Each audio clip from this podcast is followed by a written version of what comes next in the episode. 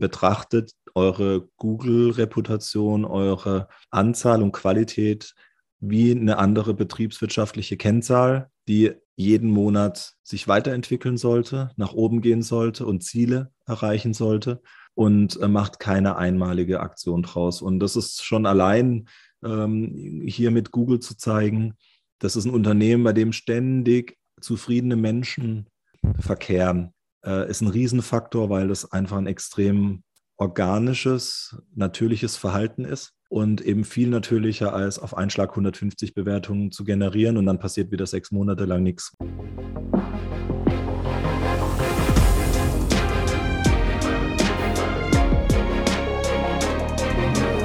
Herzlich willkommen zu Hashtag Fitnessindustrie, der Podcast über die deutsche Fitnessbranche von und mit Andreas Bechler.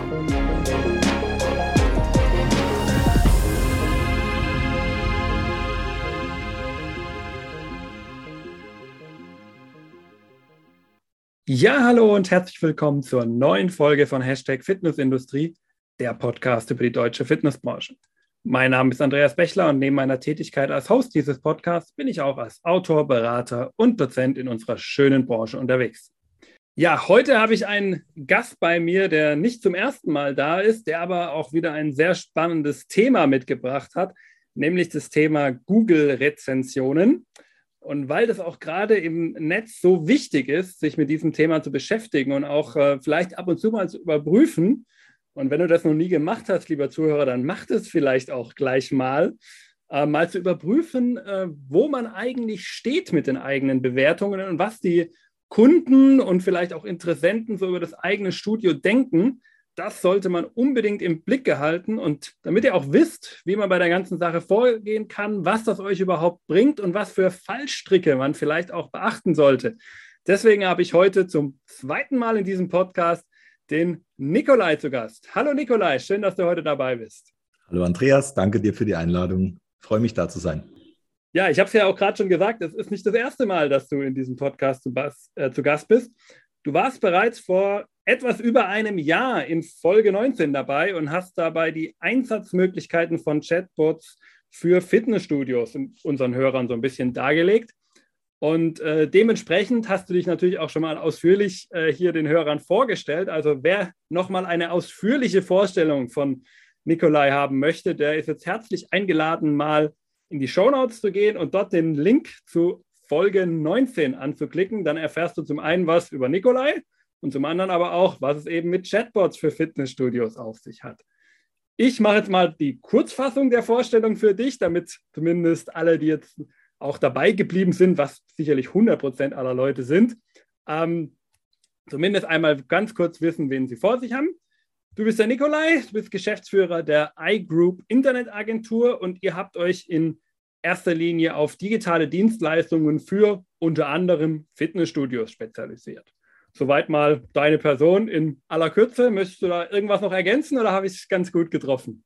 Das war perfekt und sehr schön knapp. Danke dir. Wunderbar. Perfekt. Ja, und nicht ganz so knapp wird unser Gespräch jetzt wahrscheinlich sein, wenn wir über unser eigentliches Thema sprechen, nämlich das Thema Google-Rezension. Und ja, ich habe auch, eigentlich im Grunde ist es fast gelaufen wie beim letzten Mal. Ich habe wieder mal einen Artikel von dir gelesen. Ja, und dieses Mal war der Artikel in der Buddy Media Physio 3 2021. Habe ich natürlich ja. auch hier wieder in den Show Notes verlinkt. Und in dem hast du über das Potenzial von Google-Bewertungen für Physios gesprochen. Nun ist es mit Fitnessstudios, würde ich mal behaupten, jetzt gar nicht so großartig anders, was Google-Bewertungen angeht, wie für Physios. Und deswegen können wir das, glaube ich, auch ganz gut übertragen. Und das wollen wir auch heute machen. So ein bisschen diesen Gedanken, wie ist es eigentlich für Fitnessanbieter im Allgemeinen? Ich würde mal behaupten, mindestens genauso wichtig wie für Physios, vielleicht sogar noch ein bisschen wichtiger, wer weiß. Und dieses Thema wollen wir heute mal beleuchten. Und wie so oft, lieber Nikolai, steht am Anfang natürlich das Warum. Warum sind Google-Rezessionen denn so wichtig für mein Business und welchen Nutzen bzw. Relevanz haben sie denn für mich? Da muss ich noch eine Sache vorweg schicken und zwar einfach, um den Zuhörern auch nochmal zu versichern, dass ich die Dinge, die hier für die Physios relevant sind, auch genauso für die äh, Fitness- und Gesundheitsunternehmer, äh, klassisch Fitnessstudio, Fitnessclub, äh, eignen Ähm, nämlich eigentlich kam das Thema aus der Fitnessbranche und wurde dann ähm, für, für, für die Physiobranche adaptiert. Äh, und dementsprechend, wir adaptieren es jetzt wieder zurück, sind also bei der Branche angelangt, äh, wo wir uns ursprünglich mit beschäftigt hatten, mit Prio 1. Deswegen ist ab, die Relevanz ist absolut da. Zu deiner Frage, ähm, warum sind die Bewertungen so relevant? Ähm, ich denke, der Großteil der Zuhörer wird grundsätzlich auf dem Schirm haben oder selbst äh, bei sich in seiner Internetnutzung am Smartphone, am Laptop, am, am PC feststellen, dass die äh, fünf Sternchen, äh, die goldenen Sternchen in Google eine hohe Aufmerksamkeit haben und dass man die einfach wahrnimmt.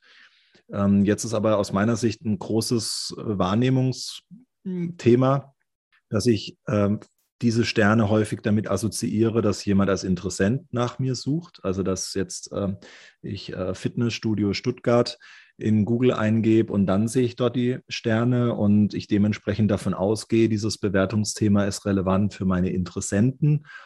Und ich dann zum Beispiel sagen könnte, okay, Interessenten spreche ich vielleicht digital inzwischen primär über äh, Performance-Marketing-Kampagnen an. Das heißt, die kommen eigentlich über eine äh, Facebook- oder Instagram-Ad direkt auf meine Landingpage und die sehen dann die, die Sternchen nicht. Das ist aber nur ein Teil der Wahrheit, weil es sehen verdammt viele ähm, diese Sterne, weil ähm, auch zum Beispiel alle, die in irgendeiner Art und Weise nach meinem Firmennamen suchen, kriegen die angezeigt. Das heißt nicht nur Interessenten, sondern zum Beispiel, wenn jemand aus eurem eigenen Team äh, den Firmenname, warum auch immer, mal schnell in Google eingibt, was häufiger passiert, als man denkt. Oder Lieferanten, potenzielle Lieferanten oder Kooperationspartner. Ihr ähm, stellt euch bei einem potenziellen Firmenfitnesskunden vor, äh, bei einem potenziellen Firmenfitness-Kooperationspartner und der gibt vorher den Firmennamen nochmal ein. Oder euer Ansprechpartner bei der Firma gibt ihn nicht ein, aber dessen Vorgesetzter gibt den, äh, wenn er die Empfehlung erhält, hier, wir könnten mit denen zusammenarbeiten, gibt den Namen ein und sieht die Bewertung. Äh, wenn ihr Investoren sucht, die Investoren werden garantiert googeln. Und, und das ist aus meiner Sicht der wichtigste Faktor, potenzielle neue Mitarbeiter werden das sehen. Wenn ich jetzt äh, die aktuelle Situation mir schon anschaue, wie heftig schwer es ist, ähm, gute Kräfte fürs Unternehmen zu gewinnen in allen Bereichen. Ich spreche jetzt nicht nur von Fachkräftemangel, äh, sondern wirklich überhaupt auch gute Aushilfskräfte oder für die Kinderbetreuung jemanden zu finden. Ja, das ist so schwierig. Und ähm, da muss ich einfach auf dem Schirm haben, dass jemand, der von mir erfährt, äh, wird den, den Firmennamen sehr wahrscheinlich in Google eingeben und wird dann diese, diese Bewertung, diesen Bewertungsschnitt auch sehen. Und damit habe ich für die weitere perspektivische äh, Entwicklung von meinem Unternehmen ein Riesenproblem, abseits von Interessenten, Lieferanten und Co., eben mit potenziellen neuen Mitarbeitern, wenn ich da keine gute Reputation habe. Deswegen ist das ein, ein Riesen Thema. Die Aufmerksamkeit auf diese goldenen Sternchen ist extrem hoch. Und vor allem, ich sehe die auch nicht nur, wenn ich es aktiv jetzt in Google eingebe, sondern zum Beispiel, ähm, ich bin Android-User und äh, ich habe im Auto seit Jahren äh, kein, benutze das klassische Navi nicht mehr, sondern fahre nur noch mit Android Auto, weil zum Beispiel die Spracherkennung wesentlich besser ist. Und wenn ich dann ins Auto einsteige und einfach sage, hier fahr zu ähm, Fitnessstudio XY oder navigiere zu Fitnessstudio XY, dann wirft mir Google auch im Auto direkt den Treffer mit den Sternen aus. Das heißt, schon während ich zum Termin fahre, sehe ich, wie stehen die denn eigentlich bezüglich ihrer Reputation da.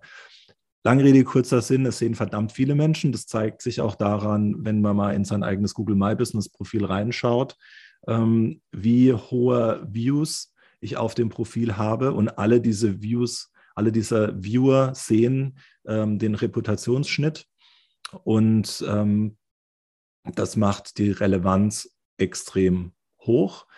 Ähm, es wird auch an verschiedenen Stellen eingeblendet. Wenn ich also nach einem Firmenname an sich suche, dann wird, glaube ich, aktuell an drei verschiedenen Stellen der Bewertungsschnitt eingeblendet.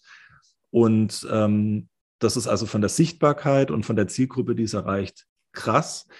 Dazu kommt dann das zweite Problem, dass der Mensch auf Empfehlungen anderer Menschen wie auf nichts anderes reagiert.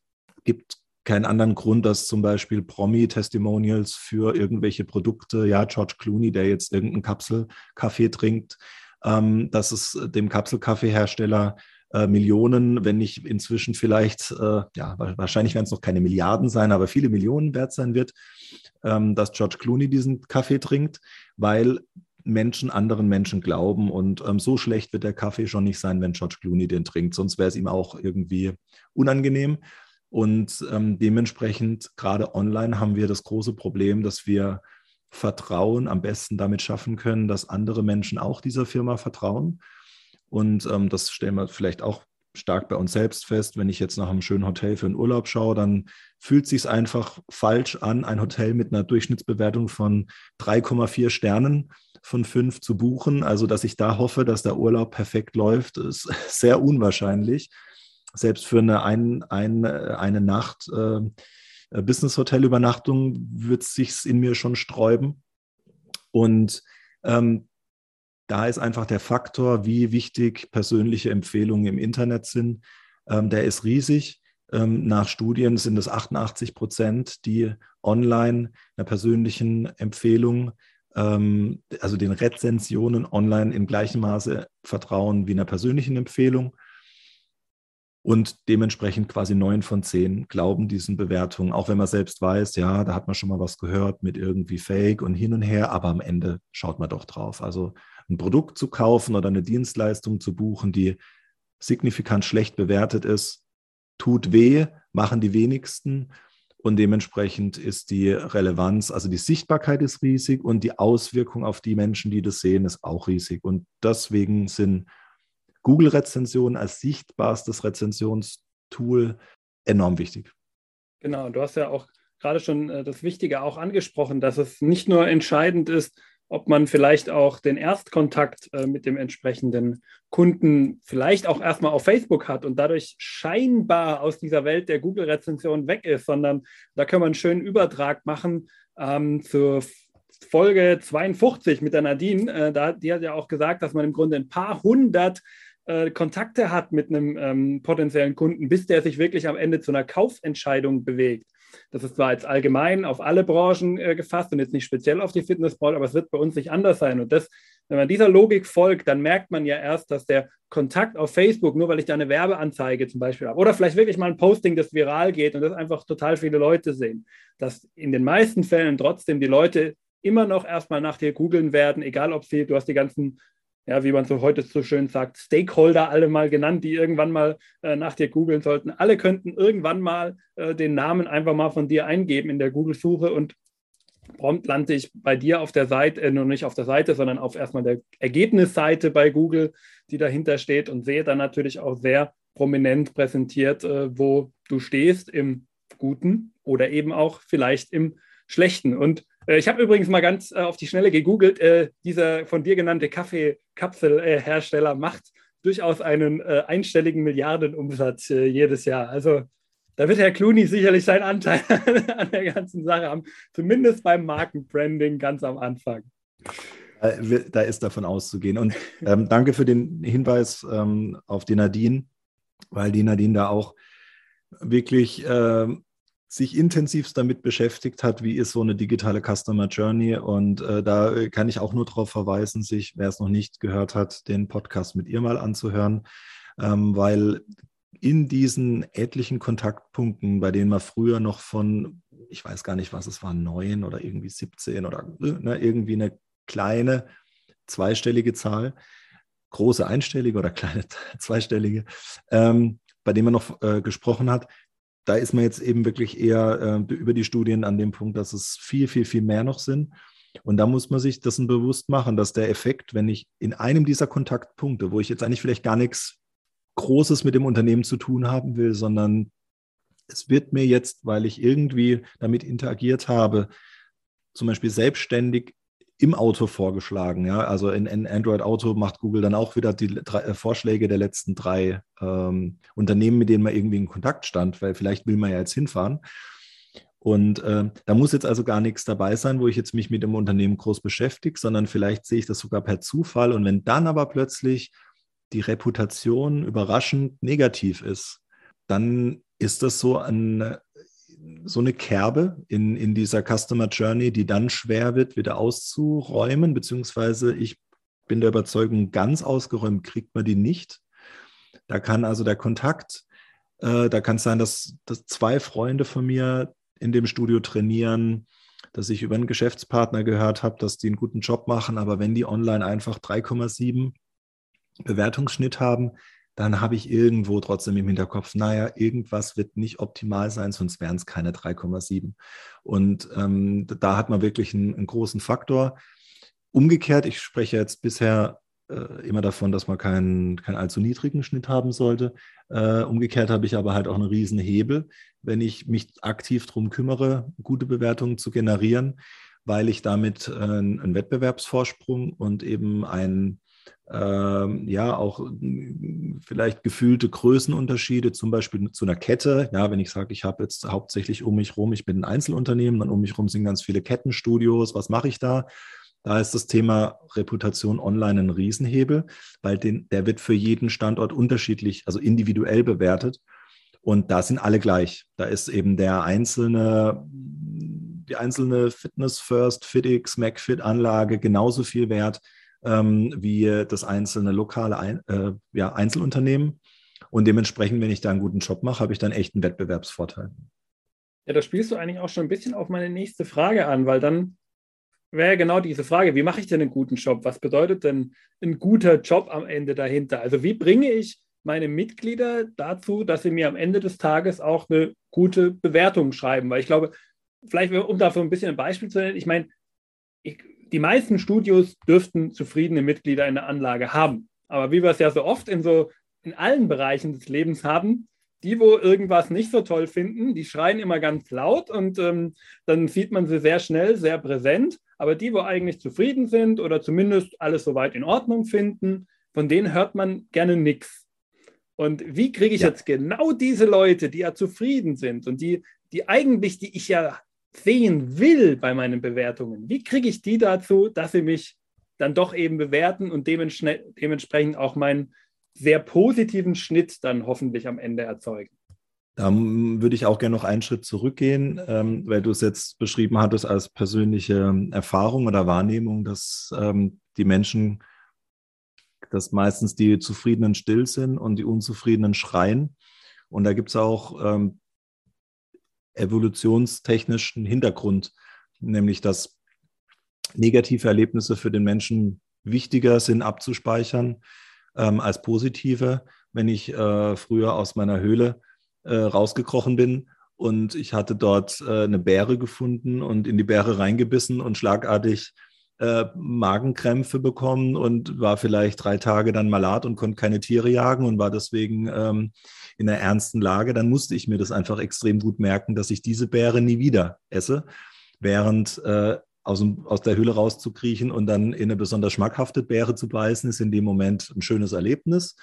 Aber irgendeine Beere, die mich nährt und die mich nicht ähm, krank macht, hätte auch gereicht, wenn sie weniger gut schmeckt. Und deswegen haben wir tatsächlich das Problem, dass die Motivation von uns Menschen, sich mit negativen, äh, dass negative Erfahrungen einen größeren Einfluss hinterlassen. Das ist halt Fakt. Und dementsprechend, wenn ich nichts für meine Reputation aktiv unternehme, werde ich automatisch ein gewisses Problem oder ich sage mal so, ich werde automatisch schlechter dastehen, als ich es könnte, wenn ich aktiv was unternehmen würde, bei gleicher Qualität der Arbeit ansonsten, bei gleichem Leistungsangebot, bei gleichem Dienstleistungsniveau und so weiter. Und deswegen ist es unbedingt wichtig, da aktiv dran zu bleiben. Natürlich kann man das auch immer ein bisschen in Bezug auf den individuellen Mitbewerb vor Ort machen. Wenn ich ähm, vor Ort lauter Mitbewerber habe, die extrem wenig in äh, Online-Reputationen investieren oder sich wenig darum bemühen, ich äh, sage es mal, wenn die alle im Bereich 20 bis 40 Bewertungen haben, kann ich da natürlich ein etwas gemütlicheres Rad drehen. Ähm, muss aber im Hinterkopf haben, dass es sich auch ändern könnte, dass, dass es sein kann, dass bei einem der anderen Unternehmen auch jemand aufwacht und mehr macht, ähm, als wenn ich jetzt in einer Großstadt bin, wo häufig viele hundert Bewertungen die Regel sind. Und wenn ich da dann beginne, dann habe ich da ein größeres Rad zu drehen. Aber wichtig ist, damit zu beginnen. ähm, und vor allem konstant dran zu bleiben. Und ähm, jetzt muss ich aufpassen, dass ich deine Frage nicht ganz aus dem Blick verliere, weil die war ja, ähm, wie, wie bekomme ich denn jetzt, ähm, wie bekomme ich denn jetzt positive Bewertungen? Also deswegen als erstes ähm, überhaupt erstmal drum kümmern, wäre mal das Wichtigste. Aktiv drum kümmern, weil von alleine wird nicht reichen. Und dann ist ähm, schon mal gut zu wissen, dass es eine technische Hürde gibt beim Verfassen einer Google-Rezension, nämlich, dass ich ein Google-Konto haben muss. Äh, Google hat relativ streng sichergestellt, dass Google-Rezensionen eben nur äh, verfasst werden können, wenn ich auch über ein Google-Konto verfüge und in dem eingeloggt bin. Und dementsprechend muss eine Person, die bewerten möchte, eingeloggt sein und überhaupt erstmal ein Google-Konto besitzen. Äh, was dann dazu führt, dass Menschen, die ein Android-Smartphone haben, wesentlich schneller und leichter eine Google-Bewertung verfassen können, weil sie mit ihrem Android-Smartphone automatisch in ihrem Google-Account eingeloggt sind. Während ein ähm, iPhone oder anderer Betriebssystem äh, sich eventuell erstmal einloggen muss oder sogar noch kein, kein Google-Konto hat. Und dann ist die Hürde, eine Bewertung zu schreiben, ungleich größer. Sprich, wenn ich sehe, dass die Person ein ähm, Samsung äh, oder was auch immer, äh, Android-Device in der Hand hält, dann wird die Google-Bewertung sehr schnell zu verfassen sein. Ähm, dann sollte man die Leute aktiv darauf hinweisen und es ihnen möglichst leicht machen, leicht machen, zu den Bewertungen hinzukommen, zum Beispiel über eine Kurz-URL, die man auch direkt über Google generieren kann. Da können wir vielleicht auch in die Show Notes den Direktlink reinpacken, Andreas, ähm, weil der hier aus, aus dem Google Support-Bereich, den jetzt hier zu diktieren, äh, wäre wahrscheinlich ein bisschen undankbar zum Abschreiben dann. Und ähm, ansonsten kann man auch se sich selbst eine Kurz-URL erstellen machen wir zum Beispiel jetzt als Internetagentur dann für unsere Kunden auch automatisch mit. Und diese Kurz-URL kann ich zum Beispiel auch ähm, als QR-Code noch verpacken und an irgendeine Stelle hinpappen oder ähm, sonst wo, wo die Menschen vielleicht mit dem Smartphone vorbeilaufen und das abscannen können. Ähm, dann wäre aber auch wichtig, aktiv anzusprechen. Und ähm, bei diesem aktiv ansprechen ist es nochmal ein psychologischer Faktor wichtig, ähm, nämlich es fällt uns leichter, etwas zu tun, wenn wir dafür einen Grund haben. Wie sinnvoll dieser Grund ist, spielt gar nicht so die ganz große Rolle. Aber wichtig ist zu verstehen, warum soll ich denn das tun? Also es macht einen Unterschied, einfach nur zu sagen, ähm, Mensch, du bist doch hier jetzt schon seit drei Jahren zufriedener Kunde oder Mitglied äh, oder ich bin gerade in einem Gespräch und, und habe das Gefühl, hier, das ähm, ist gerade eine gute Stimmung, da einfach zu sagen, Mensch, möchte ich uns nicht mal auf Google bewerten? Ist was anderes, wie zu sagen, Mensch, möchte ich uns nicht mal auf Google bewerten? Das wird anderen, die äh, ähnliche Ziele erreichen möchten, wie du, echt helfen, den, den passenden Anbieter hier zu finden. Oder dann würden noch mehr Menschen wie du hier von uns erfahren. Das ist ein wesentlicher Unterschied, weil ich dann plötzlich quasi eine Mission habe, warum ich diese Google-Bewertung verfasse. Ich tue was Gutes. Ich tue zum Beispiel anderen Menschen in meiner Region was Gutes, die gesundheitliche Ziele haben, oder ich tue dem Betreiber was Gutes, wenn ich mich mit dem gut verstehe. Dann kann man ja auch in dem Moment sagen, auch, also im Kontext mit Corona, oh je, euch geht's ja schlecht, jetzt ist hier wieder Regeln verschärft und alles. Du, äh, ja, ähm, das ist wirklich eine schwierige Nummer. Äh, weißt du, womit du uns wirklich helfen würdest, wenn du uns mal bei Gelegenheit eine Google-Rezension schreibst, weil damit werden wir vielleicht dann ein, zwei Mal häufiger angezeigt und das wird uns dann helfen, hier in der Region eine bessere Sichtbarkeit zu haben. Also da nutzt den Hebel, den Menschen einen Grund zu geben, warum sie bewerten sollen, dann haben sie da auch ein besseres Gefühl und der Handlungsdruck ist wesentlich höher. Das wären eigentlich so die, die äh, grundsätzlichen äh, Inf oder die, die wichtigsten Punkte dazu. Ähm, wenn ich das schriftlich machen möchte, mit einer E-Mail zum Beispiel, würde ich sehr empfehlen, auf eine äh, möglichst authentische Wortwahl zu achten. Also eher jetzt keine Newsletter rumschicken, indem er um das Bewerten auf Google bittet. Das ist dann zu sehr ja, äh, das, da fehlt mir jetzt gerade das richtige Wort, aber da würde ich mir jetzt wenig davon erhoffen. Die persönliche Ansprache ist besser oder eben eine wirklich persönliche Nachricht, eine persönliche WhatsApp oder eine persönliche SMS. SMS funktioniert sowieso äh, aktuell überraschend gut, weil man so wenig äh, SMS nur noch erhält, dass die einzelne SMS total auffällt und dann auch sehr persönlich rüberkommt. Und wenn ihr solche Medien nutzt, ähm, dann habt ihr da gute Erfolgschancen. Genau, also sehr spannend. Also wir sehen schon, ähm, das Entscheidende dabei ist ein bisschen auch die Initiative zu ergreifen und eben das nicht so ein bisschen, ja, ich stelle hier mal einen QR-Code hin, dann werden die schon, währenddessen sie ihren Shake trinken oder ihren Kaffee trinken äh, am Tisch, dann werden sie schon machen, sondern man sollte wirklich aktiv drauf zugehen und ich denke auch gerade so als äh, für, für Mikrostudios ja auch sehr interessant, so diesen direkten Kontakt dann vielleicht auch mal per WhatsApp, sofern die Erlaubnis natürlich der Kontaktaufnahme da ist und äh, genauso eben per SMS oder andere Möglichkeiten der Kontaktaufnahme. Hauptsache, es persönlich zu machen und, und das nehme ich auf jeden Fall auch mit, so ein bisschen einen Grund mitzugeben, warum man das Ganze machen sollte. Ja, so ein bisschen ja. dadurch ähm, zu motivieren, sage ich mal. Eine Sache würde ich gerne noch kurz ergänzen, und zwar wirklich konstant dran zu bleiben.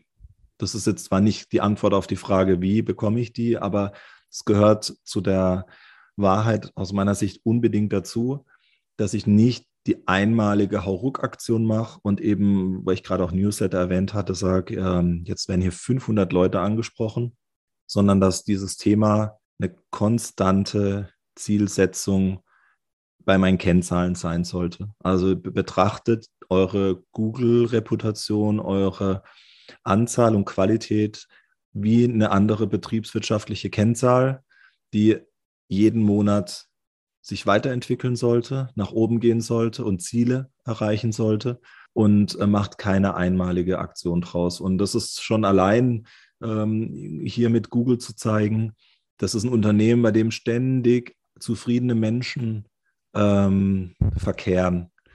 Äh, ist ein Riesenfaktor, weil das einfach ein extrem organisches, natürliches Verhalten ist und eben viel natürlicher als auf einen Schlag 150 Bewertungen zu generieren und dann passiert wieder sechs Monate lang nichts, weil äh, die Kampagne, bei der man intern als Ziel ausgegeben hat, Bewertungen zu generieren, dann rum ist. Also bitte betrachtet es wirklich als dauerhaftes Thema.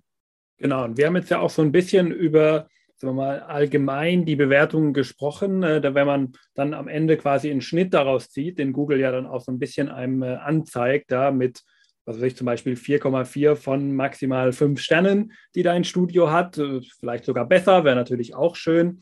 Ähm, dann, was aber auch, glaube ich, auch noch immer ganz interessant ist, wenn man auf Rezensionen klickt oder teilweise auch schon in den Suchergebnissen einzelne Rezensionen so ein bisschen mit einer kleinen Vorschau schon sehen kann, dann ist das nicht unbedingt immer in Einklang. Ja? Da kann man manchmal sehen, dass man zum Beispiel irgendwie 4,9 oder 4,8 von 5 hat Trotzdem schieben sich dann aus irgendeinem Grund zum Beispiel negative Bewertungen so ein bisschen nach oben und eigentlich die Masse der positiven Bewertungen bleibt deswegen so ein bisschen unten. Und das stellt, da stellt sich für mich dann so ein bisschen die Frage, was, wie wird eine einzelne Bewertung für Google eigentlich relevant? Also wie sieht denn eine einzelne aus Google-Perspektive gute Bewertung aus, sodass sie als wichtig durch Google wahrgenommen wird. Was sollte man da beim Schreiben von Bewertungen vielleicht auch beachten und dann natürlich auch seinen Kunden vielleicht so ein bisschen auch mitgeben?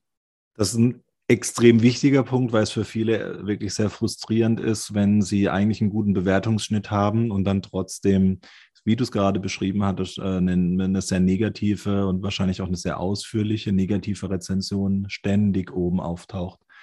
Und das Problem ist, dass Google bei den Rezensionen, also Problem muss ich zurücknehmen, sondern ähm, der Hintergrund ist, dass Google bei den Rezensionen genauso versucht, die Relevanz der Rezension zu erkennen.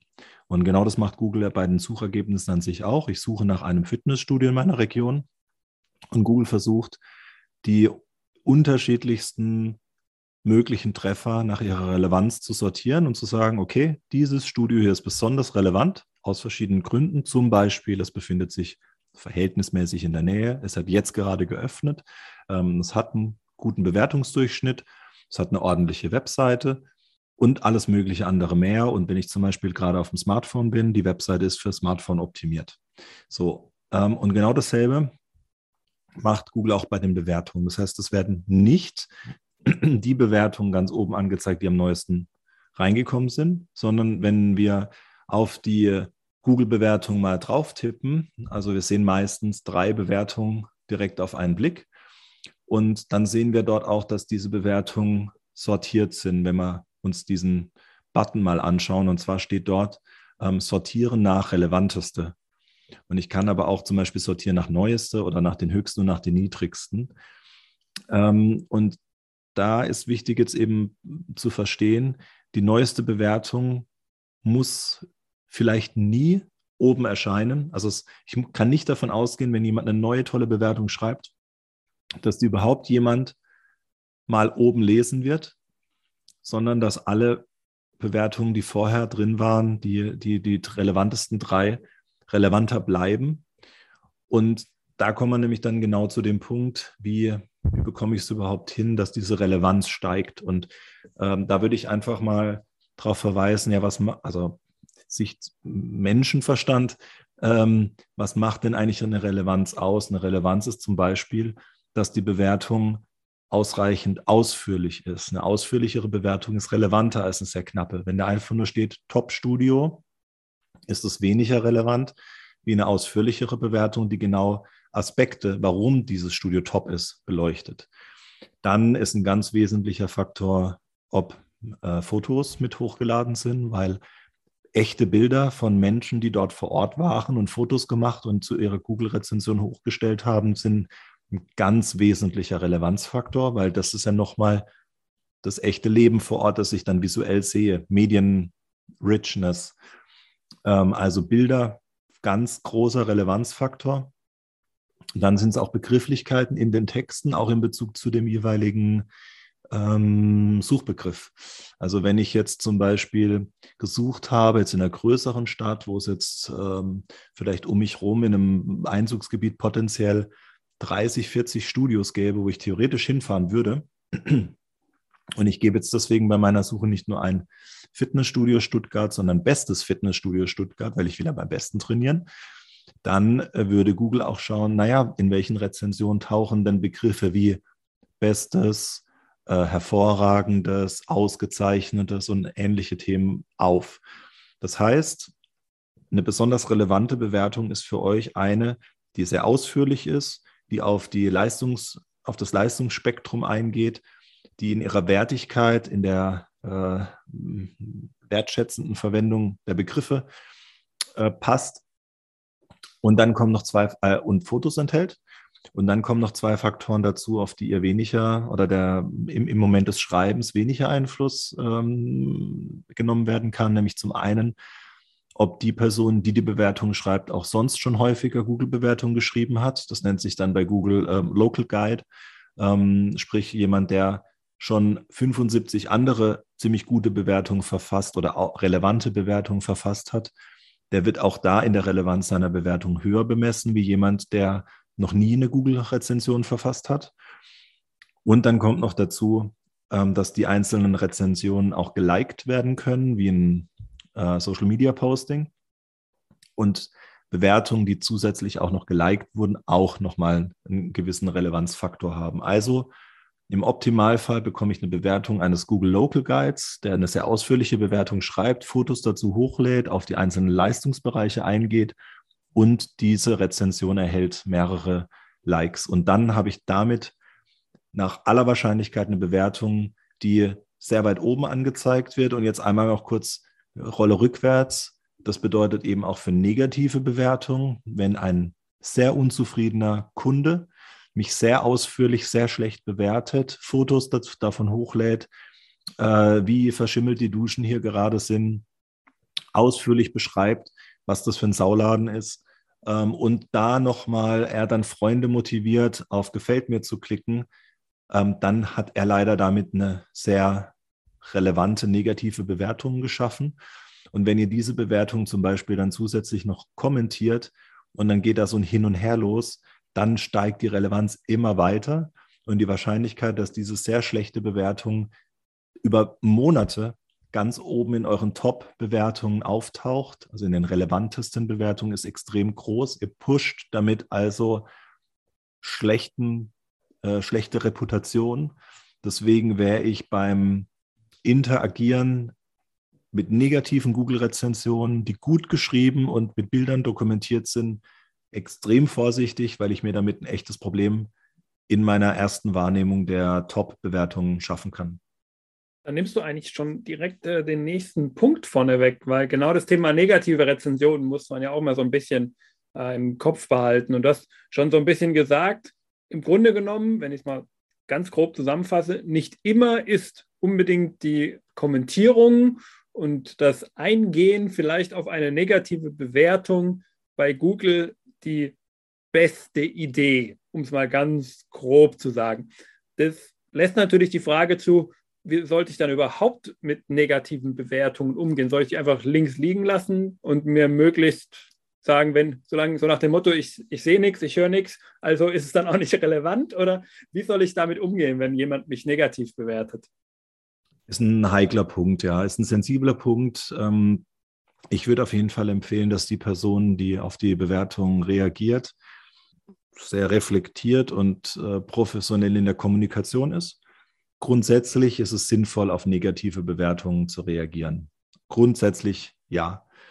Und ähm, gerade gute Reaktionen auf negative Bewertungen werden von zum Beispiel eben potenziellen Interessenten oder von Lesern dieser Bewertung und dieser Reaktion darauf auch sehr positiv aufgefasst. Also ich kann es wirklich schaffen, bei einer schlechten Bewertung mit einer wirklich guten Antwort ähm, das auch zu drehen und dem Leser damit zu signalisieren, hey, wir sind auch nur Menschen, hier passieren Fehler, es tut uns leid, dass der Fehler passiert ist.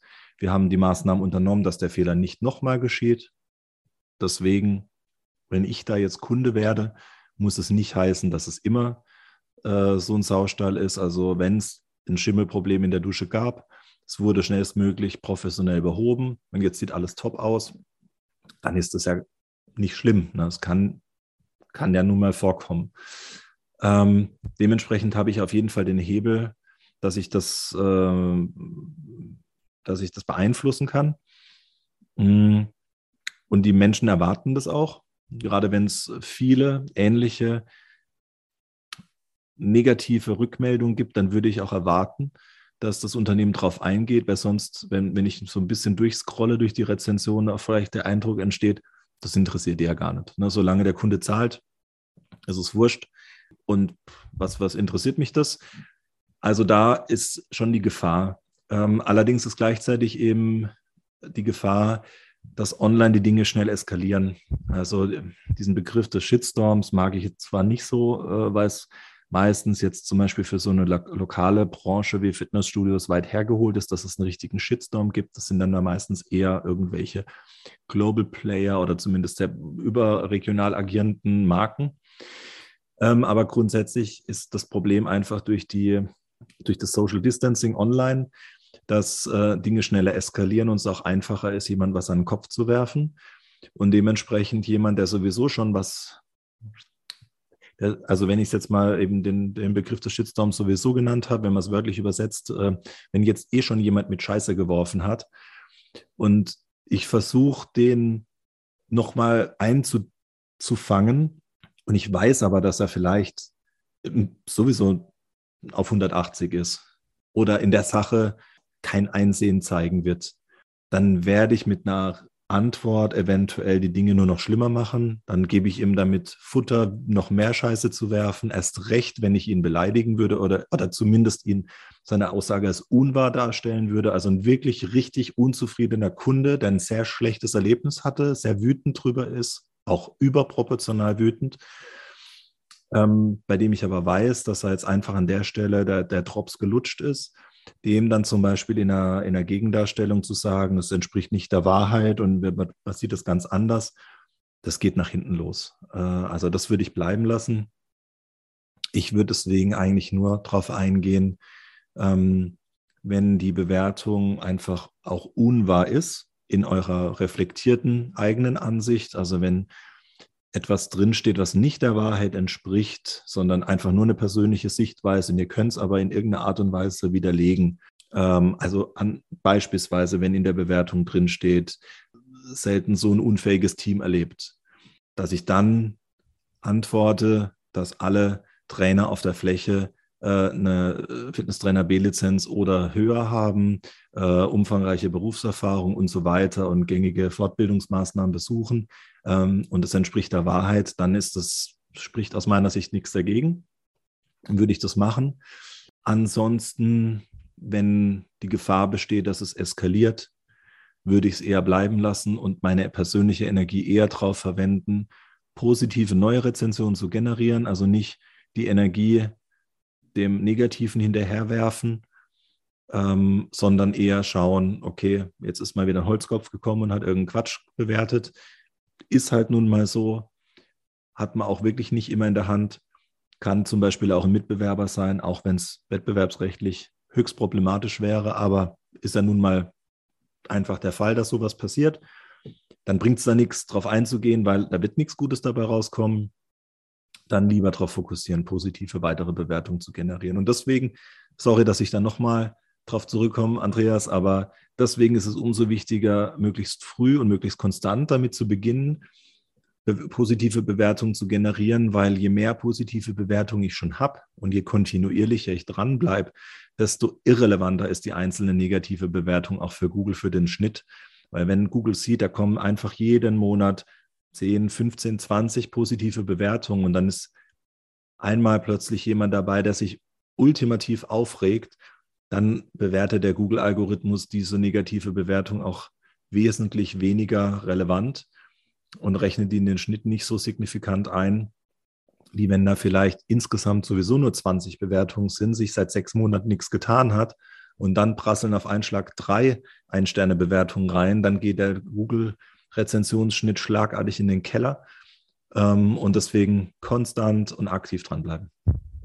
Okay, sehr interessant, weil du auch gerade schon so dieses Beispiel genannt hast, wo vielleicht auch mal wirklich unberechtigte und vielleicht sogar, nehmen wir mal diesen hypothetischen Fall, dass vielleicht sogar wirklich ein Konkurrent in Wirklichkeit war, der da eine Rezension geschrieben hat. Das lässt ja auch so ein bisschen die Frage nach dem Thema des Löschens einer Google-Rezension offen. Gibt es denn überhaupt erstmal grundsätzlich Möglichkeit, auch solche falschen Fake-Rezensionen, wie man es auch immer will, löschen zu können? Auf jeden Fall. Und davon sollte man auch Gebrauch machen. Es ist inzwischen ein Industrie, Industriezweig ist übertrieben, aber es ist ein Business Case, äh, das Löschen von Rezensionen anzubieten. Das heißt, dieselben Unternehmen, die positive Bewertungen verkaufen, äh, verkaufen auch das Löschen von negativen Rezensionen. Ähm, wer seinem Karma äh, sein Karma ein bisschen in, auf den, Boden runterziehen möchte, der kann da äh, verschiedene Dienstleistungen buchen. Ähm, aber tatsächlich ist es so, dass man selbst da aktiv werden kann. Ähm, ich kann als Unternehmer äh, bei Google Löschanträge für Rezensionen stellen, ähm, die zum Beispiel äh, Persönlichkeitsrechte verletzen. Also wenn jetzt ähm, in dem, was ich vorhin genannt hatte, unfähiges Team und jetzt steht dort äh, Name drin, ja, also noch nie so jemand Unfähiges wie Sabrina erlebt. Dann ist das der Klassiker für eine direkte Löschung, weil es die, Persönlichkeitsrechte von der Sabrina verletzt und die Bewertung deswegen sehr schnell verschwinden wird.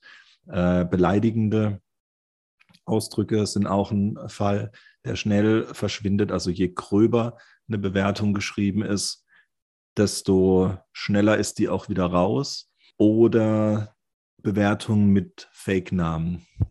Ganz viele haben, legen sich auch dann für eine Ein-Sterne-Google-Rezension irgendeinen Quatschnamen an, der na, sowas wie Donald Duck. Ähm, und die Bewertungen fliegen auch schnell raus, weil dann der Google Quality Rater, ähm, der sich das dann anschaut, diesen Löschantrag, äh, der dann auch schnell sieht, okay, das ist ein Profil, das hat noch nie irgendetwas bewertet, außer jetzt hier mit diesem Namen Donald Duck eine einzige Bewertung negativ und dann fliegt das schnell raus. Ähm, zusätzlich kann ich auch, wenn ich die, die, die Vermutung habe, dass es sich zum Beispiel um Mitbewerber handelt, kann ich das dann auch in diesem Löschantrag mit übermitteln. Ich kann in dem Löschantrag auch äh, darauf verweisen, dass ich ansonsten ähm, Zweifelsfall einen Anwalt einschalten werde, wenn diese Bewertung wirklich eben grob falsch ist. Und im Zweifelsfall versucht sich Google immer aus der Affäre äh, rauszuhalten. Also im Sinne von, äh, Google ist als Plattform, auf der die Bewertung angezeigt wird, im weitesten Sinne Mitstörer. Wenn es also tatsächlich bei einer unwahren Google-Bewertung, die nicht gelöscht wird, am Ende zu einem Rechtsstreit kommt, dann ist Google da in der Haftung als Mitstörer mit drin. Und ähm, da hat Google keinen Bock drauf. Und ähm, dementsprechend wird Google im Zweifelsfall dann eher sagen, naja, dann nehmen wir die Bewertung hier mal raus. Google gibt dann de, der Person, die die Bewertung geschrieben hat, die Möglichkeit, darauf zu reagieren. Also wenn es jetzt um sowas wie Persönlichkeitsrechte geht, wird die direkt entfernt. Wenn es aber um äh, andere Tatsachen geht, wie zum Beispiel, wenn, wenn ihr dann schreibt, ähm, wir haben kein Mitglied mit diesem Namen, also es ist ein echter Name, da steht jetzt Nikolai Tauscher und ähm, ihr wisst aber, ihr habt keinen Nikolai Tauscher unter euren Kunden, ähm, dann könnt ihr bei Google auch sagen, sorry, aber der Nikolai Tauscher kann das nicht wissen, wie es hier ist und dass das Team unfähig ist, ähm, weil der ist hier einfach kein Mitglied. Und dann gibt Google der Person die Möglichkeit, darauf zu reagieren. Wenn die Person nicht darauf reagiert, wird es auch wieder gelöscht. Wenn die Person darauf reagiert, kommt es dann darauf an, wie es läuft. Aber lange Rede, kurzer Sinn, das Löschen von Bewertungen ist absolut möglich würde ich unbedingt ähm, bei den einfach unwahren, beleidigenden oder sonst wie Bewertungen immer auch empfehlen zu machen. Die Angebote der Spam-Dienstleistungsmarketer würde ich allerdings mit sehr spitzen Fingern mit Handschuh und Pinzette nur anfassen und äh, ja, würde ich nicht empfehlen wollen. Okay. Ähm, ja, wenn wir jetzt dann diese ganzen Bewertungen bekommen haben, wenn wir dann natürlich auch ähm, vielleicht es geschafft haben, die ein oder andere unwahre Bewertung auch so ein bisschen ähm, in der Relevanz oder vielleicht sogar komplett äh, wegzubekommen ähm, aus unseren Bewertungen, dann kommt ja am Ende ein Schnitt dabei raus, ja, ein, der ja auch dann sehr prominent durch Google angezeigt wird. Ich habe vorhin, glaube ich, schon mal kurz gesagt, dass wir dann irgendwie haben 4,4, 4,5 oder entsprechend von 5 Sternen. Jetzt ist natürlich die Frage, die einem vielleicht auch gestellt ist, sind denn 5,0 Sterne wirklich hier das Nonplusultra und dann habe ich es geschafft? Oder was ist eine richtig gute Durchschnittsbewertung? Das ist sehr spannend, weil es sind eben nicht die 5,0, sondern es gibt da eine kleine Studie, muss man dazu sagen, die ist in Auftrag gegeben worden von einem Unternehmen, das äh, auch im weitesten Sinne mit äh, Reputationsmanagement sein Geld verdienen. Deswegen, ob man es jetzt als wissenschaftliche Studie bezeichnen möchte, würde ich jetzt mal äh, in, in, in, Frage stellen. Aber äh, was an der Studie trotzdem aus meiner Sicht ähm, gut ist, mal gehört zu haben und was man vielleicht auch an sich selbst feststellen kann, dass ein allzu perfektes Bild nicht unbedingt das Bestmögliche ist. 5,0 Sterne bei 387 Bewertungen ist einfach oh, grenzwertig krass gut.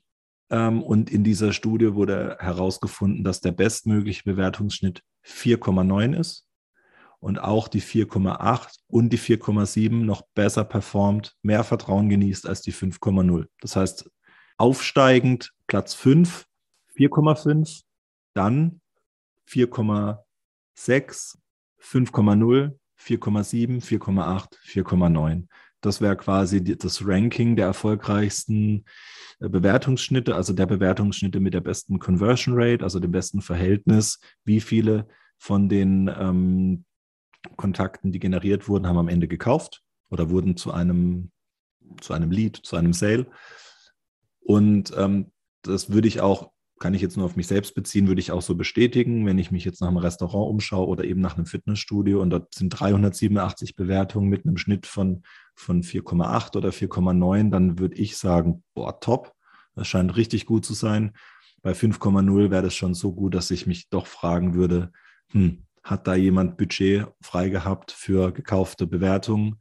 Äh, weil irgend, was Negatives oder irgendjemand, der es zum Beispiel eigentlich schon sehr gut findet und trotzdem nur mit vier Sternen statt fünf bewertet, gibt es einfach immer.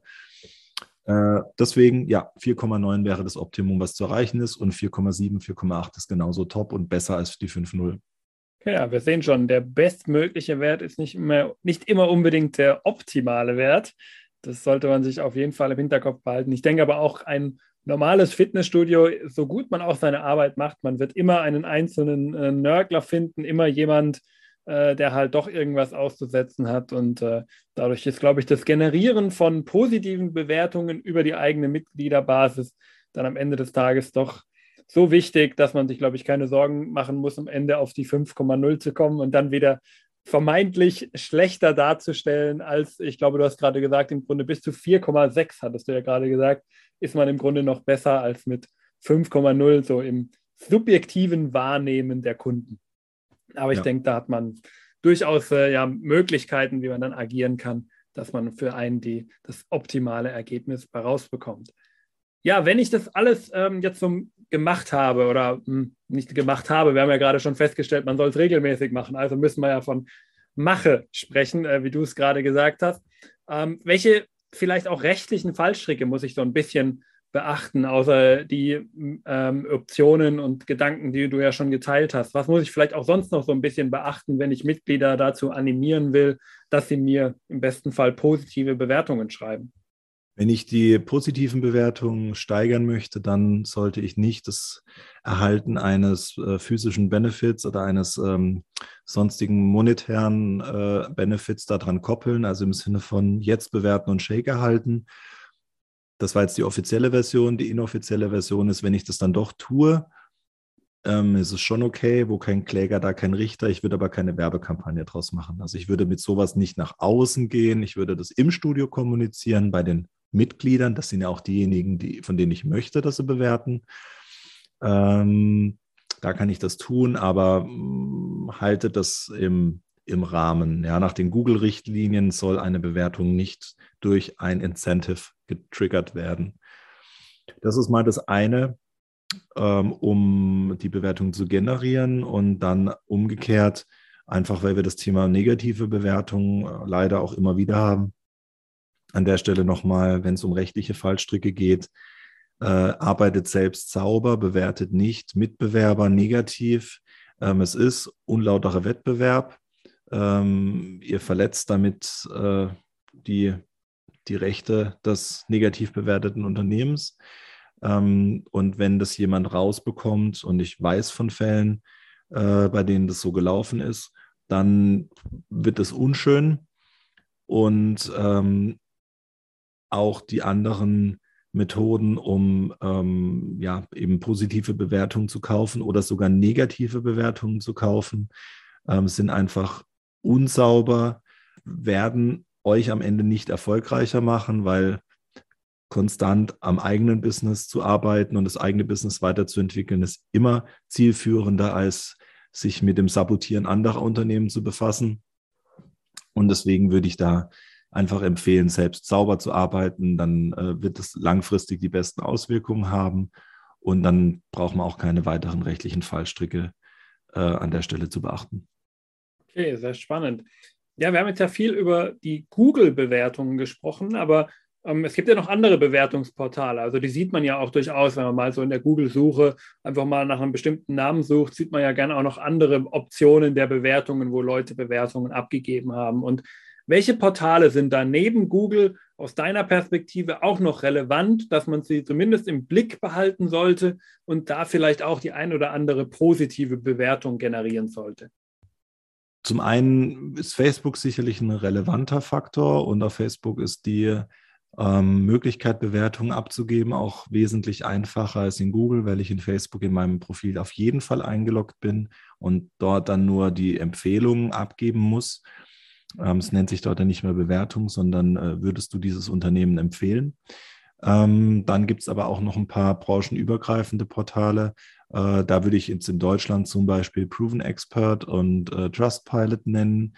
Ähm, die Portale generieren dann oder geben äh, zum Beispiel auch die Möglichkeit, dass ich dann meinen Bewertungsschnitt dieses Portals in die eigene Website einbinde und haben dadurch ähm, an vielen Stellen nochmal den Vorteil, dass dieser Bewertungsschnitt in meinen Google-Treffern auch nochmal mit diesen äh, im Optimalfall fünf goldenen Sternchen angezeigt wird, also direkt beim Suchtreffer. Ähm, deswegen ist grundsätzlich sowas wie Proven Expert auf jeden Fall spannend. Ansonsten wird aus meiner Sicht perspektivisch auch die Relevanz der Arbeitgeberportale wachsen, sprich aktuell Konunu, perspektivisch irgendwann Glassdoor Ähm, als Hintergrund dazu noch kurz, ähm, es ist so, dass Kununu das Arbeitgeberbewertungsportal von Xing ist, also vom deutschen Player. Äh, und Kununu hat momentan noch eine relativ hohe Sichtbarkeit. Glassdoor ist das Arbeitgeberreputationsportal von LinkedIn, also der internationale Player. Und ähm, so wie LinkedIn äh, Xing in Deutschland aufgeholt oder überholt hat, würde ich mal davon ausgehen, dass auch Glassdoor mit einer entsprechenden zeitlichen Verzögerung in Deutschland an Relevanz aufholen wird. Aktuell wäre es aber auf jeden Fall so, dass ich empfehlen würde, dass man einige seiner Teammitglieder dazu bewegt, auf Kununu eine Bewertung abzugeben. Die ranken auch sehr, sehr gut. Und äh, bei einem Unternehmen zu sehen, dass es nicht nur von Kunden, sondern auch von Arbeitnehmern positiv bewertet wird, bietet auf jeden Fall ein rundes, sehr positives Gesamtbild. Und eben perspektivisch, wer sich jetzt diesen Podcast in 2023 anhört, äh, wird vermutlich äh, mehr Relevanz auf Glassdoor legen. Das wäre zumindest mal meine Prognose. Okay, sehr spannend. Also wie so oft, es lohnt sich, die Sichtweite so ein bisschen äh, auch größer zu fassen und eben nicht nur auf das eine Portal Google, auch wenn es natürlich in vielerlei Hinsicht ein sehr relevantes Portal ist und ja, man darf es vielleicht auch so sagen, im Moment das relevanteste wahrscheinlich, weil es das Ganze auch so ein bisschen bündelt. Ähm, aber es lohnt sich auch immer eben auch so ein bisschen spezialisiert. Du hast es gerade schon mal auch gesagt, nicht nur aus Kundensicht, sondern vielleicht eben auch aus Mitarbeitersicht äh, das Ganze zu denken und dann natürlich da auch durchaus noch viel, viel mehr zu sehen und viel, viel mehr Optionen auch noch zu haben. So, wir sind schon sehr, sehr weit und haben, glaube ich, auch schon sehr viel Input äh, den Zuhörern mitgegeben. Ähm, bei allem, was du jetzt bisher schon gesagt hast, hast du vielleicht auch noch darüber hinausgehend ein oder zwei weitere Tipps, die wir jetzt noch nicht angesprochen haben, wo du sagen würdest, die sollte man bei der Umsetzung einer solchen, ich sage einfach mal, Google-Rezensionsstrategie äh, so ein bisschen äh, beachten sollte? Ich glaube, der Satz war richtig. Der Satz war richtig, meine Antwort ist schwieriger. Am eindringlichsten hatte ich ja schon erwähnt, konstant dranbleiben. Das wiederhole ich jetzt nicht nochmal. Ähm, das Thema Arbeitgebermarke hatten wir auch schon. Das wird, äh, glaube ich, noch ganz stark unterschätzt. Ansonsten, ja, im Prinzip ganz spezielle Tipps in dem Sinne nicht, sondern so generell die Aussage, dass ihr es schwer haben werdet, wenn es nachhaltig Probleme im Unternehmen gibt, dieses Problem online langfristig zu verbergen. Und deswegen gerade online die, das äh, nachhaltige, saubere Arbeiten am Unternehmen wirklich wichtig ist und in Zukunft mindestens gleich wichtig bleiben, bis eher noch wichtiger werden wird. Das heißt, ähm, Dinge, die früher sich einfach, ich sag mal, in Zeiten von Zeitungen und Fernsehen ähm, nur verbreitet haben, wenn es eben eine gewisse Relevanz für Zeitungen und Fernsehen hatte, die verbreiten sich inzwischen für jeden kleinen Mist online über Social Media, über irgendwelche regionalen Portale, über was weiß ich denn was, ja. Und ähm, ich nehme nur mal als Beispiel, dass äh, in der Gastronomie die Einträge der, äh, vom Wirtschaftskontrolldienst, vom WKD, die sind öffentlich. Das heißt, wer, wer möchte, kann nachschauen, welche Restaurants in der Umgebung wurden gerade wegen hygienischer Mängel geschlossen oder haben da Beanstandungen. Und dann steht auch im Detail drin, was es war. Na, da steht dann wirklich äh, Tortellini mit Schimmelschicht und ähm, ranziges Fett, in dem alte Schnitzel frittiert wurden.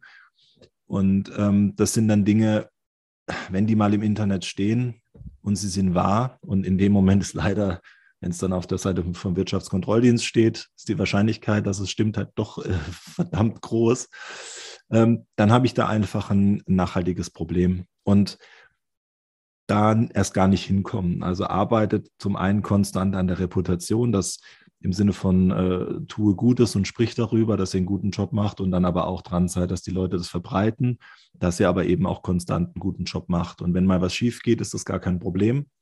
Ähm, pass Fehler passieren eben wirklich überall und gerade im Hin Hinblick mit Corona ist das ganze Thema Online-Reputation auch echt ein verdammt schwerer Brocken. Ähm, hilft aber nichts. Man muss dranbleiben. Äh, man muss die Dinge, die man in der Hand hat, bestmöglich machen und ähm, arbeitet dran, dass ihr da einfach wirklich ein, ein Unternehmen oder eine Dienstleistung habt, die man auch wirklich guten Gewissens empfehlen kann und aktiviert dann die Leute, dass sie genau das auch tun.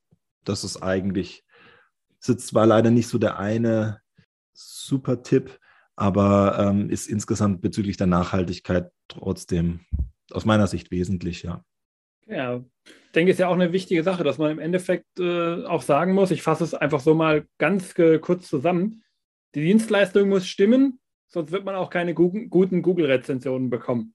Ja, und äh, das ist, glaube ich, das äh, Entscheidende am Ende vom Tag. Ich kann mir noch so viel Arbeit in meine Online-Rezension, in meine, mein Online-Marketing, wenn man es dann noch äh, größer betrachtet, äh, stecken. Wenn am Ende des Tages ich meine Versprechen, die ich online mache, nicht erfüllen kann, dann wird das immer negativ auf mich äh, zurückfallen und dann kann ich noch so einen guten Job in diesem Part machen. Mein eigenes Produkt funktioniert nicht und damit werde ich auch keine positive Rückmeldung bekommen von meinen Kunden. Genau. Ja, ähm, ich glaube, das ist jetzt auch ein schöner Moment, um so ein bisschen den äh, Podcast abzuschließen, weil es am Ende ja auch wieder sagt, ähm, bei allem, was ihr davor äh, machen solltet, ja auch, um wirklich positive Bewertungen zu bekommen, eure Dienstleistung, euer Produkt, das ist das Entscheidende. Ohne das wird alles davon auch nicht funktionieren, wenn ihr das Ganze nicht gut macht. Und ähm, ja, damit wollen wir das Gespräch jetzt auch so langsam zum Ende kommen lassen. Ja, vielen Dank natürlich äh, auch hier wieder an dich, Nikolai, dass du zum zweiten Mal jetzt schon in diesem Podcast mit dabei warst. Es war mir wieder äh, ein großer Spaß, ein großes Fest. Und ich denke, auch die Zuhörer konnten hier eine Menge mitnehmen. Und wenn, beziehungsweise Nikolai, ich glaube, du wolltest was sagen. Danke für die Einladung, hat mir auch wirklich Spaß gemacht. Ähm, es soll jetzt keine Werbung sein, aber einfach nur als Hinweis, es gibt online bei uns auf YouTube, bei der iGroup Internet Agentur, eine Playlist zum Thema Google Reviews. Wer sich das also in Etappen ausführlich mit äh, Screenshots und so nochmal reinziehen oder intern seinem Team zum Beispiel auch weitergeben möchte, der sollte im erst, in erster Linie natürlich den Link zu diesem Podcast weitergeben und dann hier am Ende des Podcasts noch der Hinweis, dass es auch die Google ähm, Playlist gibt und ähm, damit ist hoffentlich dann, ähm, hat man das hat man die wichtigsten Themen beisammen. Ansonsten gerne auch dann natürlich Fragen stellen, äh, zum Beispiel in Form von YouTube-Kommentaren oder E-Mail, die in den äh, Show Notes und auf YouTube ja auch mit hinterlegt ist. Danke, Andreas, hat mir wirklich Spaß gemacht.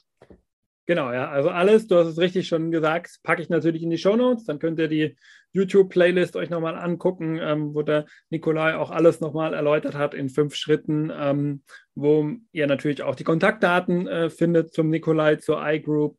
Also auch da gerne euch melden, äh, wenn ihr da noch Nachfragen habt.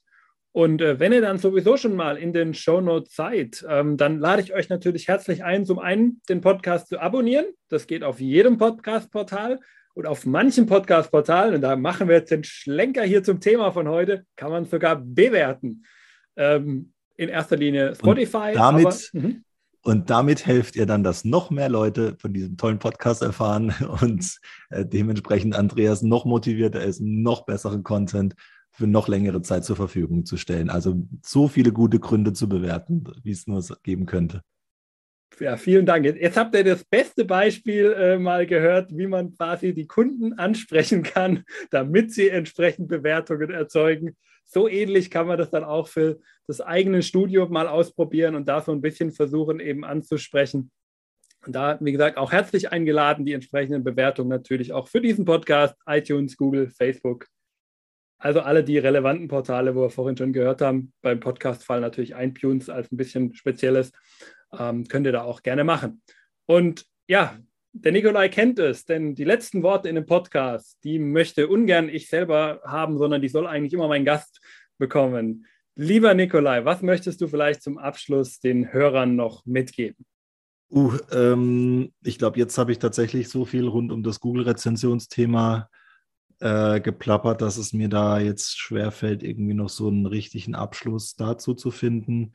Ich würde ähm, einfach nur generell darauf verweisen, ähnlich wie ich es gerade schon zu dem Thema Reputation gesagt hatte, dass die Komplexität online noch weiter steigen wird.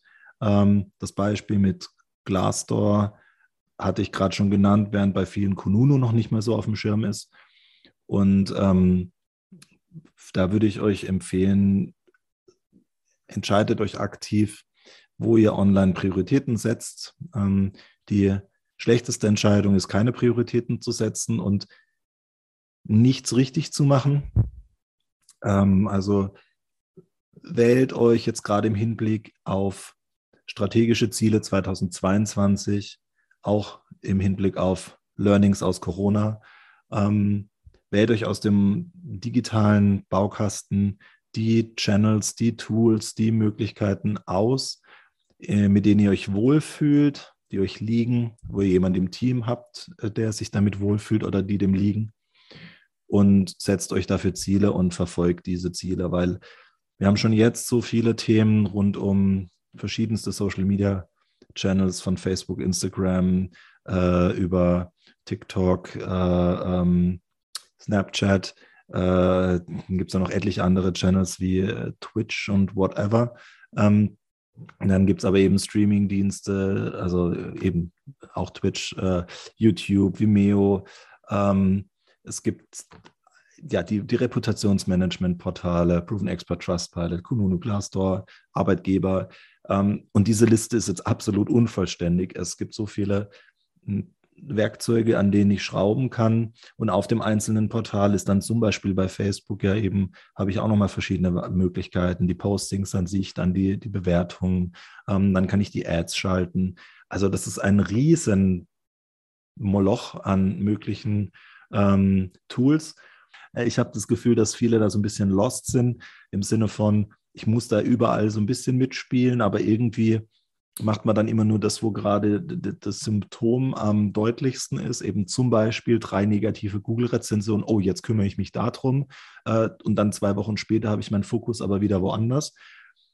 Deswegen meine Empfehlung, sucht euch aus diesem großen und konstant immer größer werdenden Meer an digitalen Marketing-Tools einige wenige aus, um die ihr euch wirklich aktiv kümmern könnt.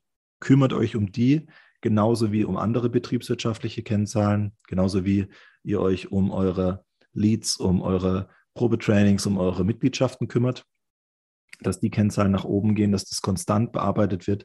Und dann könnt ihr nach und nach, äh, wenn ihr mit zwei oder drei Werkzeugen anfangt, noch einzelne weitere dazu nehmen, wenn die ähm, Werkzeuge mit der höchsten Prio laufen. Und das ist individuell zu bewerten. Ne, für den einen kann klassisches Social Media Marketing der richtige Weg sein. Für den anderen ist das vielleicht gerade das Schwierigste, weil er sagt, ich, ich habe momentan niemanden im Team, der jetzt wirklich aus, äh, aus dem Unternehmen raus ständig Social Media Postings erfolgreich macht. Dann ist zum Beispiel das Thema Reputationsmanagement vielleicht umso relevanter. Ähm, vielleicht habe ich aber jemand anderen wiederum, der sagt, hm, eigentlich wäre YouTube für mich ein starker Kanal, aber ich schaffe es irgendwie nicht dran zu bleiben. Dann bleibt da dran und versucht euch da nicht verwirren zu lassen äh, von der Vielzahl an Möglichkeiten. Das wird in Zukunft noch anspruchsvoller werden. Fokussiert euch auf einige wenige und dann hat man da auch am meisten Erfolg damit. Und, Entschuldigung, Andreas, äh, wenn jemand schreit, dass irgendein Channel tot ist, dann ist er noch lange nicht tot. Also Facebook ist nicht tot. Instagram hat aufgeholt und bei manchen Nutzergruppen überholt, aber Facebook ist nicht tot. Genauso wie auch die Zeitung nicht tot ist. Man erreicht inzwischen halt einfach andere Leute auch über die Zeitung und das Preisgefüge und so hat sich geändert. Aber es passiert extrem selten, dass ein Medium oder ein Channel wirklich tot ist. Also auch da nicht verrückt machen lassen von irgendwelchen, äh, von irgendwelchen Schlagzeilen oder anderen Dingen. Ja, vielen Dank dir. Wir fassen zusammen, dranbleiben, am besten auch bei diesem Podcast. Und damit bis zur nächsten Folge von Hashtag Fitnessindustrie. Ciao.